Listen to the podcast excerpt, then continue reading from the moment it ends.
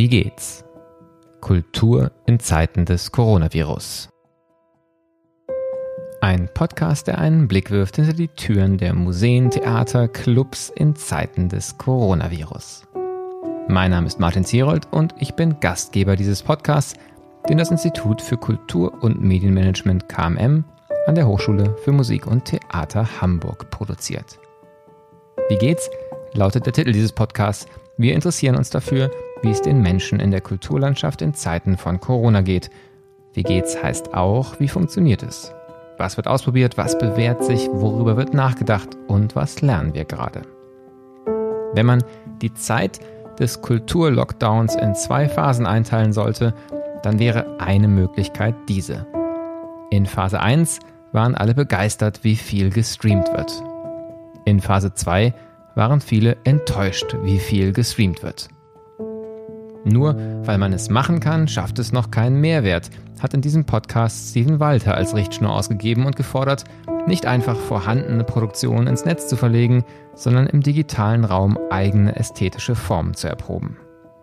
Ein Theater, das das sehr schnell versucht hat, war das Wiener Burgtheater mit dem Projekt Wiener Stimmung. Eigens für das Projekt verfasste Texte von Autorinnen und Autoren wie Dimitri Dinev, Franz Zobel, Doris Knecht, Katrin Röckler oder Marlene Strerowitz wurden in Miniaturinszenierungen speziell für YouTube umgesetzt. Über dieses Projekt, die Herausforderungen und Freuden des Theatermachens für YouTube und was von dem Projekt bleiben wird, spreche ich mit Mechthild Harnischmacher, die die erste und elfte Folge der Wiener Stimmung inszeniert hat. Mechthild Harnischmacher hat unter anderem Germanistik, Kunstgeschichte und Theaterwissenschaften studiert Bevor sie den Weg ans Theater genommen hat, hat sie ein Jahr bei den Maasai in Tansania gelebt und in München eine Ausbildung zur Hotelfachfrau gemacht. Unter der Intendanz von Martin Couchet war sie freie Assistentin am Residenztheater in München und ist seit 2019-20 feste Regieassistentin am Burgtheater in Wien.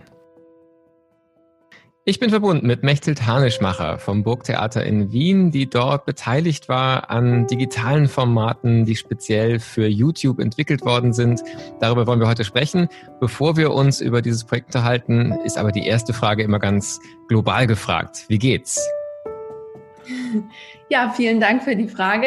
Also ich muss sagen, mir persönlich geht es sehr, sehr gut. Ich habe die Auszeit sehr genossen und eben die Möglichkeit noch dazu, jetzt ähm, kreativ ein neues Format zu entwickeln.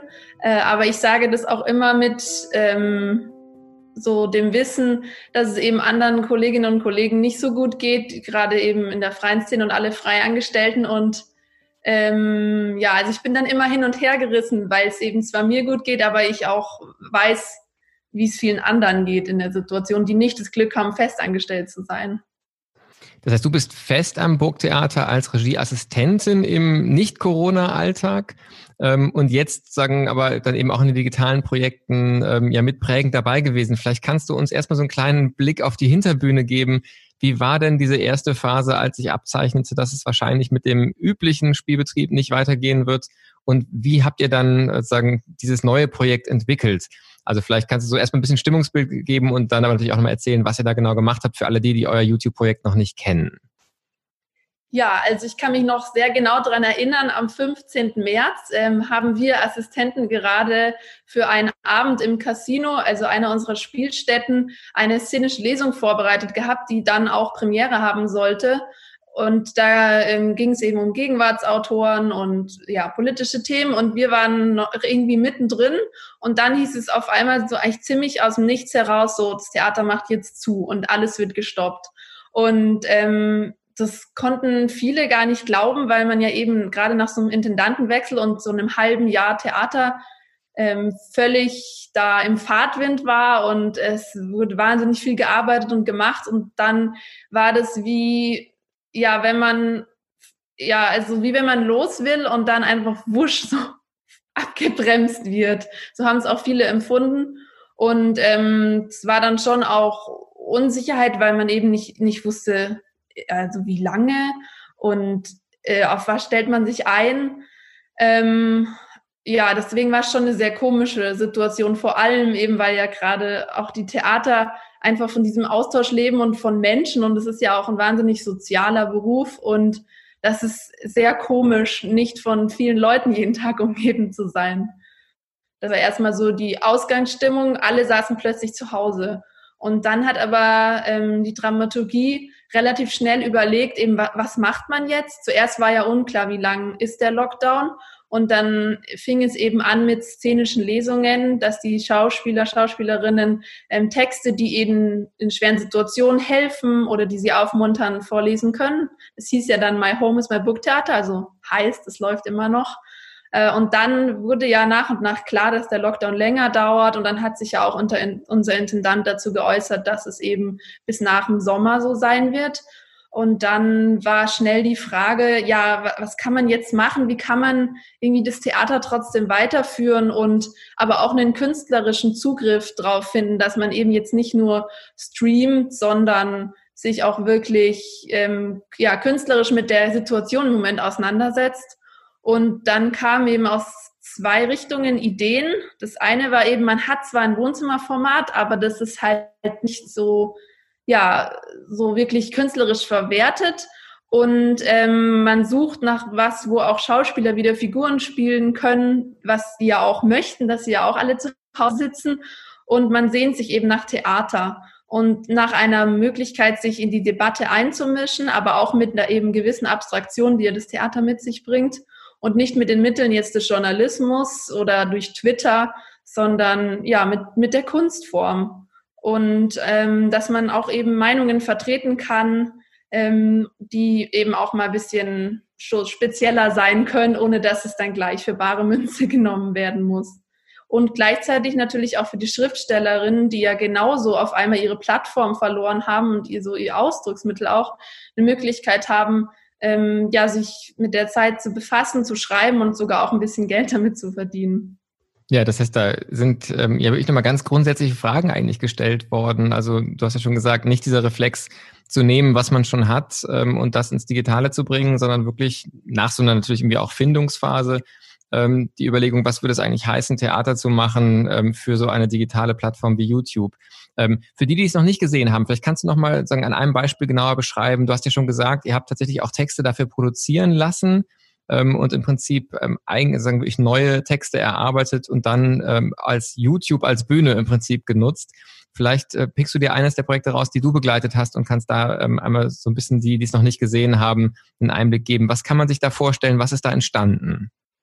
Ja, also das Projekt selbst heißt Wiener Stimmung und es wurden circa 25 Texte eingereicht, also angeschrieben wurden sehr viele Autorinnen und Autoren mit Bezug zu Österreich, also entweder in Wien lebende Autorinnen oder die aus Wien kommend sind, ähm, weil man eben schon gemerkt hat, jede Stadt, jedes Land hat ja ihren eigenen Umgang mit der Krise, auch wenn natürlich alle Ähnliches erleben, aber man hat sich dann schon auch schnell einfach konzentriert auf, ja, auf Österreich. Ähm, und dann wurden, also war die Vorgabe eigentlich eben, es ist immer ein Monolog für einen Schauspieler, eine Schauspielerin und ja, nicht länger als 20 Minuten ungefähr. Und es ging darum, ein Stimmungsbild abzuzeichnen ähm, von eben Menschen in Isolation. Also zu Anfang der Videos, als sie veröffentlicht wurden, war ja auch noch Quarantäne hier. Und ähm, dass man einfach so ganz verschiedene Ansichten und Meinungen sammelt, ja, die eben eine Stimmung von einer Stadt widerspiegeln. Und also die erste Folge, die war vom Autor Franz Sobel mit dem Schauspieler Norman Hacker, die habe ich eben inszeniert.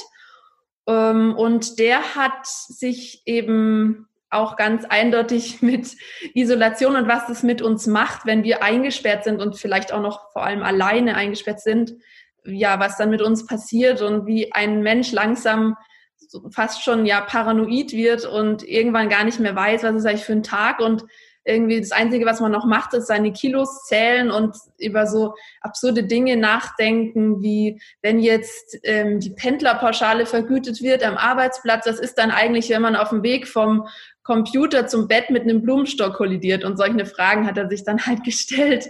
Und der eben auch aber zunehmend ähm, ja da durchdreht in dieser Isolation. Nun war das jetzt auch gleich die erste Folge. Ähm, ich stelle mir vor, man lernt ja wahrscheinlich sehr, sehr viel, wenn man sich so einer Produktion nähert, die ein Format war, das ihr so nicht gemacht habt. Zugleich hat das Burgtheater sicherlich eine ähm, umfangreiche technische Erfahrung auch schon mit Formaten. Aber was waren für euch so die Herausforderungen, ähm, vielleicht sowohl technisch wie auch ästhetisch, die sich gestellt haben, als ihr euch das erste Mal diesem YouTube-Format gewidmet habt? Also die Herausforderungen waren tatsächlich enorm, weil wir keinerlei Erfahrungswerte hatten und dadurch, dass wir auch die Ersten waren, eigentlich noch gar nicht viel wussten. Wir hatten nur die Vorgabe, es soll schwarz-weiß sein. Das war eben ähm, eine Idee, um eben eine eigene künstlerische ähm, Ästhetik zu entwickeln, auch eine Corporate Identity, wenn man so möchte. Und dann war es natürlich so, dass zu dem Zeitpunkt, als wir das erarbeitet haben, also wir hatten insgesamt eineinhalb Wochen Zeit vom Text bis ähm, ja, zur Veröffentlichung, dass eben der Norman noch in Quarantäne in Wien war und ich war in Quarantäne in München. Und dann gab es noch eben unsere Video-Art-Designerin, ähm, die Sophie, die war dann auch bei sich zu Hause in der Küche und ein Dramaturg. Und wir haben uns dann auch in Zoom getroffen und überlegt, wie wir das machen. Das war klar, es muss in der Wohnung stattfinden, das Schauspiel. Also es gibt keine andere Möglichkeit. Und er muss auch alles alleine machen. Das heißt, es war klar, man kann es nicht technisch so aufwendig machen, weil er muss das selber bewältigen können. Also wir haben dann auch viel überlegt, was geht überhaupt mit Licht und dann hat ihm ähm, die Kollegin vom Haus noch eine Blaufolie vorbeigebracht für seine Schlafzimmerlampe, die er dann in sein Badezimmer gestellt hat und so Sachen. Und aber eben, wir mussten immer gucken, dass es auch gleichzeitig für Normen bewältigbar war. Und äh, das waren so die Rahmenbedingungen. Und dann gleichzeitig hatte er eben auch noch ein Tonaufnahmegerät, weil wir uns auch da einfach absetzen wollten von diesem Zoom-Ton und dem Handy-Ton, den man sonst so hat. Und ähm, ich habe auch gleich nach einem Raum in seiner Wohnung gesucht, der abstrakt ist, dass man eben nicht mehr diese Regale im Hintergrund hat, die man irgendwie nicht mehr sehen kann oder so Tische und sowas, sondern ja, was, was eben die Fantasie anregt, was eben mehr sowas hat von der Bühne, wie es jetzt auch am Theater der Fall wäre. Und ja, dann war es aber so, dass es tatsächlich also schon technisch tricky war, würde ich sagen, weil wir haben es dann so erarbeitet, dass äh, ich Norman auf dem Handy angerufen habe und dann konnten wir genau den Winkel festlegen, wo er das Handy in seinem Badezimmerspiegel festklebt und dann konnte er mit Tesafilm an seinem Boden markieren, wo er genau stehen muss und wenn das sozusagen ganz klar war, dass der Blickwinkel und das Licht stimmt, dann haben wir ihn auf Zoom angerufen und sein Computer stand dann unterhalb vom Handy. Das heißt, ich habe ein bisschen anderen Blickwinkel gehabt, aber das war dann ja okay. Und dann konnte ich dadurch halt Regieanweisungen geben und ganz normal mit dabei sein. Also so haben wir geprobt und aufgezeichnet. Also spannend, da entsteht wirklich eine ganz eigene Form des, des Probierens auch und dann auch des Produzierens. Ähm, vielleicht nochmal auch auf die Texte zu sprechen. Ihr habt ja wirklich mit ganz, ganz spannenden Autorinnen und Autoren äh, gearbeitet. Ähm, wir werden den Link auf den YouTube-Kanal natürlich auch zum, zum, auf die Podcast-Website stellen, dass die Hörerinnen und Hörer da nochmal reingucken können. Franz Hobel gleich für die erste äh, Ausgabe ist natürlich auch ein ganz toller Auftakt. Was für Rückmeldungen habt ihr denn von den AutorInnen bekommen? Äh, war das für die etwas, worüber die lange nachgedacht haben? Schreiben für so ein Format oder haben die schlicht einen Monolog geschrieben? Also gab es da Rückmeldungen, was es für, für die Seite der, der Texte bedeutet hat? Also ähm, ich kann jetzt vor allem von meinen beiden Texten erzählen. Ähm, da waren die Rückmeldungen durchweg positiv. Also zum einen hatten beide, bei mir war es ja noch Ivna Cic und die hatten beide eben große Lust drauf und ja, halt auch genügend Input ja auch bekommen in letzter Zeit, was man da machen kann und auch eben die Zeit. Und ähm, die haben sich dann auch aber sehr gefreut über die Videos, also dann auch über die Visualisierung. Natürlich, wir mussten dann auch noch kürzen und Sachen manchmal ein bisschen ändern, damit sie sich eben mehr fürs Video eignen, weil man muss natürlich schon gewisse Dinge, auch wenn man Theater macht, im Videoformat trotzdem beachten, eben auch wie steigt man ein, wie schaut man, dass, dass es wirklich spannend bleibt von vorne bis hinten und so weiter, weil natürlich ist man anders geschult im, im Internet. Und die waren aber sehr glücklich auch über die Umsetzung und es war eine sehr schöne, ähm, inspirierende Zusammenarbeit. Viel intensiver als sonst. Sonst hat man manchmal ja gar nicht so viel mit Autorinnen zu tun. Ja, du hast zum Start auch gesagt, ähm, diese große, der große Schock, äh, als erstmal alles zugemacht worden ist, weil Theater so als soziale Ort auf einmal völlig verloren gegangen ist. Jetzt gilt das natürlich gerade ja auch für, für die Aufführung, wenn das Licht ausgeht und eben so ein Saal still wird und trotzdem ganz viele Menschen sich ja sehr bewusst sind, gemeinsam etwas zu erleben. Und YouTube ist dann ja doch das Format, was die Menschen sich eben zu Hause auf ihren Rechnern, auf ihren Handys angucken. Ähm, es fehlt also ja auch so ein bisschen so die Atmosphäre, die Stimmung, um die es ja auch geht, sagen, im Theatersaal. Welche Rückmeldungen habt ihr denn trotzdem erhalten? Wie, wie war die Resonanz vom Publikum auf dieses digitale Format für euch? Ja, also das stimmt, das lässt sich schlichtweg nicht übertragen. Und uns hat es natürlich auch sehr gefehlt, allein uns als Team die Möglichkeit danach gemeinsam anzustoßen. Wir haben ja eh noch so ein bisschen diesen Theatermoment suggeriert, weil ja in YouTube immer ähm, das ja live einmal abgespielt wird um 18 Uhr jeweils donnerstags und samstags und davor schon von zwei Stunden die Uhr runterläuft und so weiter. Da haben wir das ein bisschen schon irgendwie eben probiert. Und dann haben wir uns auch zusammen telefoniert und ähm, ja, dann wussten wir irgendwie, sind gemeinsam verbunden, aber natürlich fehlt einem das total.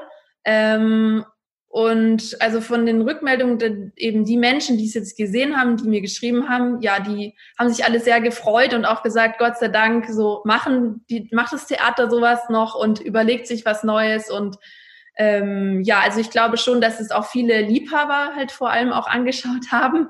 Man erreicht jetzt mit sowas, glaube ich, nicht speziell die breite Masse, aber das war jetzt auch nicht unbedingt das Ziel, sondern das Ziel war auch eben künstlerisch hochwertig etwas zu machen, was auch die Krise überdauern kann. Also die Texte sind ja auch ähm, sehr gut, finde ich, viele und die werden dann auch abgedruckt und ja, so deswegen mh, von denen, die es gesehen haben, auf jeden Fall sehr positiv. Ja, ähm, jetzt hast du schon gesagt, das sollte was sein, was überdauert. Das gilt für die Texte, das gilt ja auch für die Videos, die wahrscheinlich ja weiter auch zu sehen sein werden. Ähm, aber vielleicht gilt es ja auch für die Lernerfahrung. Und das wäre jetzt auch so meine nächste Frage. Wenn ihr auf die Zeit guckt, in der dann das Haus wieder offen sein kann, welche Bedeutung werden, werden diese Learnings haben? Wird das sich ausdrücken in eurer normalen Produktion? Plant ihr weiter auch im Prinzip so eine Art von digitaler Bühne fortzuführen? Ähm, wie sind da die Überlegungen? Was bleibt aus dieser Zeit und gerade eben auch von den digitalen Formaten, die ihr jetzt probiert habt? Also die Überlegungen sind sicher noch in den Kinderschuhen, wobei wir auf jeden Fall, gerade wir Assistentinnen, festgestellt haben, wie viel Spaß das eigentlich macht und dass es nochmal einen ganz neuen Freiraum gibt, eben auch sich anders noch auszudrücken, weil man ja auf einmal die Möglichkeit hat, das zu zeigen, was im Kopf einer Figur stattfindet oder mit der Mimik zu spielen, was auf einer Theaterbühne ja oft verloren geht. Das war auch das, was eben mir bei Norman sehr wichtig war, dass man mal sieht, was für eine tolle Mimik eigentlich so ein Schauspieler auch hat. Und deswegen hoffe ich auf jeden Fall, dass wir das in einer Art weiterführen möchten. Aber natürlich jetzt im Moment sind erstmal alle sehr enthusiastisch und voller Vorfreude auf die Eröffnung im Herbst. Und ja, dann wird sich das zeigen, was wir davon übernehmen können. Aber ich werde auf jeden Fall persönlich alles geben, dass wir eben da weiterhin aktiv bleiben können. Du hast ja auch gesagt, ähm, noch eine relativ frische neue Intendanz. Es geht ja auch noch ein bisschen so wahrscheinlich darum, einfach in der Stadt ganz anzukommen und, und auch so die eigene Idee ähm, zu, zu zeigen und zur Diskussion zu stellen von Theater.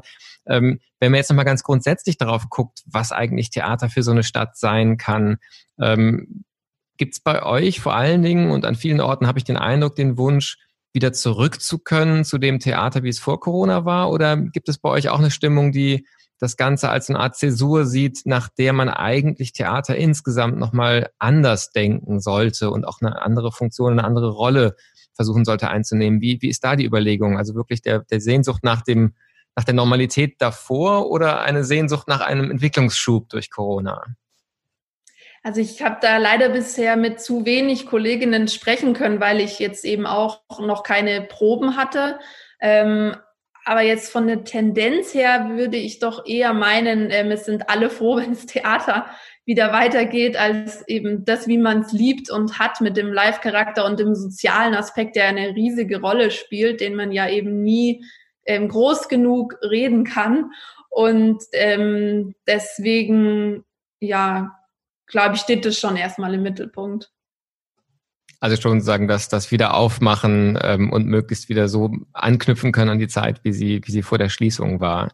Was ist denn ein Highlight in der neuen Saison, auf den man sich freuen darf, ähm, der hoffentlich dann auch stattfinden kann? Hm, das fällt mir richtig schwer, ein Highlight herauszugreifen, weil ich den Spielplan insgesamt ziemlich interessant finde. Aber was ich auf jeden Fall jetzt erstmal vom Spielplan her sehr spannend finde, ist das Projekt Zauberflöte von Kommando Himmelfahrt, die ja auch als Kollektiv auftreten mit eigenem Komponisten. Und also das ist jetzt was, wo ich persönlich sagen würde, das interessiert mich auf jeden Fall sehr, weil das sieht man nicht alle Tage. Aber ähm, ich finde es natürlich auch sehr schön, dass jetzt eben Martin Kuschey mit Das Leben ein Traum eröffnet und damit auch so ein bisschen anknüpft an die Zeit, die dann eben weiterverarbeitet und man sie aber trotzdem ja dann auch wieder live erleben kann. Also ich glaube, das ist ein guter Einstieg und dann ist es extrem divers aufgestellt. Also ich denke, es ist auf jeden Fall für jeden was dabei. Und insofern wird auf der Ebene des Repertoires ähm, schon auch Bezug genommen oder, oder sagen ähm, auch auf der ästhetischen Ebene der Inszenierung reflektiert, was da sozusagen in der, in der Vorsaison passiert ist. Gerade wenn du jetzt auch sagst, das Leben ein Traum ähm, bezieht sich dann sagen auch schon in gewisser Weise ähm, implizit oder vielleicht auch sogar explizit dann auf diese Zeit. Ja, also das ist, glaube ich, auf jeden Fall der Fall. Also ich denke, es ist auch kein Zufall, dass jetzt Simon Stone Kinder der Sonne macht. Ähm, aber jetzt also das sind jetzt zwei Projekte und ähm, es ist jetzt nicht so, dass jetzt alles darauf abgestimmt wäre, aber natürlich greift man das schon irgendwie auf. Und dann gibt's ja aber auch ganz viele, die ja wieder sozusagen das ersehnte Theater völlig auch wieder losgelöst von einem jetzt speziellen Bezug dann machen. Ja, also spannend und es wird spannend sein, inwiefern man sagen dann vielleicht auch wirklich den Nachhall und die, die Verarbeitung von diesem Moment vielleicht auch heute noch gar nicht so absehen kann, aber das wird sicherlich auf die verschiedensten Wege dann auch ja Eingang finden in die künftigen Aktivitäten. Wir kommen für heute schon langsam zum Ende. Die letzte Frage, die ich stelle, ist immer die Frage nach Inspirationsquellen oder Inspirationsorten. Ähm, du hast ja schon gesagt, Gelegenheit für ganz viel Austausch mit Kolleginnen und Kollegen ist in der Form jetzt noch gar nicht gewesen. Ähm, was sind denn so die, die ähm, Quellen, an denen du auf gute Gedanken, auf gute Ideen kommst? Ähm, sind das andere Theater? Sind das digitale Formate? Ist das eher auch ganz analoge Dinge? Vielleicht magst du da einen kleinen Einblick noch geben und auch Tipps geben, wo man sagen zu inspirierenden Gedanken kommen kann. Also ich bin ja vor einem guten, knappen Jahr nach Wien gezogen und ich muss auch sagen, ich bin schon tief in die Kaffeehausszene eingetaucht und ein großer Fan davon, da viele Stunden zu verbringen. Und ich beobachte wahnsinnig gerne Menschen und unterhalte mich auch sehr gerne mit Menschen, weil ich eigentlich meine größte Inspiration aus Gesprächen ziehe und daraus Menschen zu beobachten, weil ich eben das auch immer das Spannendste am Theater finde, äh, Figuren zuzusehen, die was erleben, eben, wo man irgendwie andocken kann, was oft dann natürlich krasser ist, als wie man es eben vielleicht selber erlebt. Äh, und deswegen suche ich jetzt meine Inspiration immer in Erlebnissen mit, mit Menschen. Das kann auch auf Reisen sein, aber eben hier in Wien sind es ja vor allem die Cafés. Das ist eine Nachfrage fällig. Wie ist denn die Lage in den Kaffeehäusern in Wien gerade? Ich habe selbst zwei Jahre da gelebt und ich finde es ganz schwer vorstellbar, dass die wahrscheinlich auch eine Zeit lang ganz geschlossen waren. Kann man inzwischen mit äh, zwei Meter Abstand wieder mit grantligen äh, Servierern äh, in Austausch gehen und Zeitung lesen? Oder wie, welch, was für Möglichkeiten haben die Kaffeehäuser zu öffnen gerade? Ja, es ist grandios, weil die Kaffeehäuser sind nicht nur offen und man hat endlich mal Zeit, sich mit den Kellnern zu unterhalten, weil eben nicht zu viel ist, sondern man kann auch in die ganzen traditionsreichen Kaffeehäuser gehen. Ich habe mich heute Morgen schon mit einem Dramaturgen im Café Zentral getroffen. Da war ich noch nie drin, obwohl das ja in Burgtheaternähe liegt, weil eben immer so lange Touristenschlangen sind, dass man dann keine Lust hat. Und das, also wir haben jetzt gerade richtige Hochsaison hier. Die Kaffeehäuser für uns sozusagen.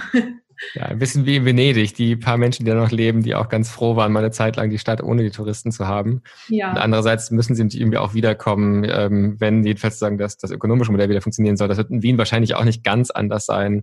Ähm, man freut sich dann wahrscheinlich auch wieder, wenn, wenn das Leben auch wieder losgeht, aber es gerade genießen zu können. Da kann man nicht nur sagen, weiter viel Vergnügen, herzliche Grüße in diese schöne Stadt und in die schönen vielen Kaffeehäuser, vielleicht mal ins Café Jelinek, das war mein Lieblingsort.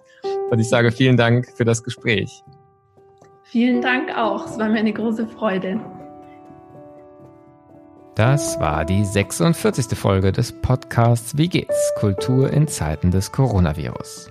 Links zum Gespräch gibt es wie immer auf unserer Website www.wiegehts-kultur.de. Unter anderem natürlich ein Link zur Wiener Stimmung auf YouTube. In einer Woche geht es weiter. Auf leisen Sohlen nähern wir uns der 50. Folge an. Ich freue mich auf die nächsten Gespräche. Bis bald. Passen Sie gut auf sich auf.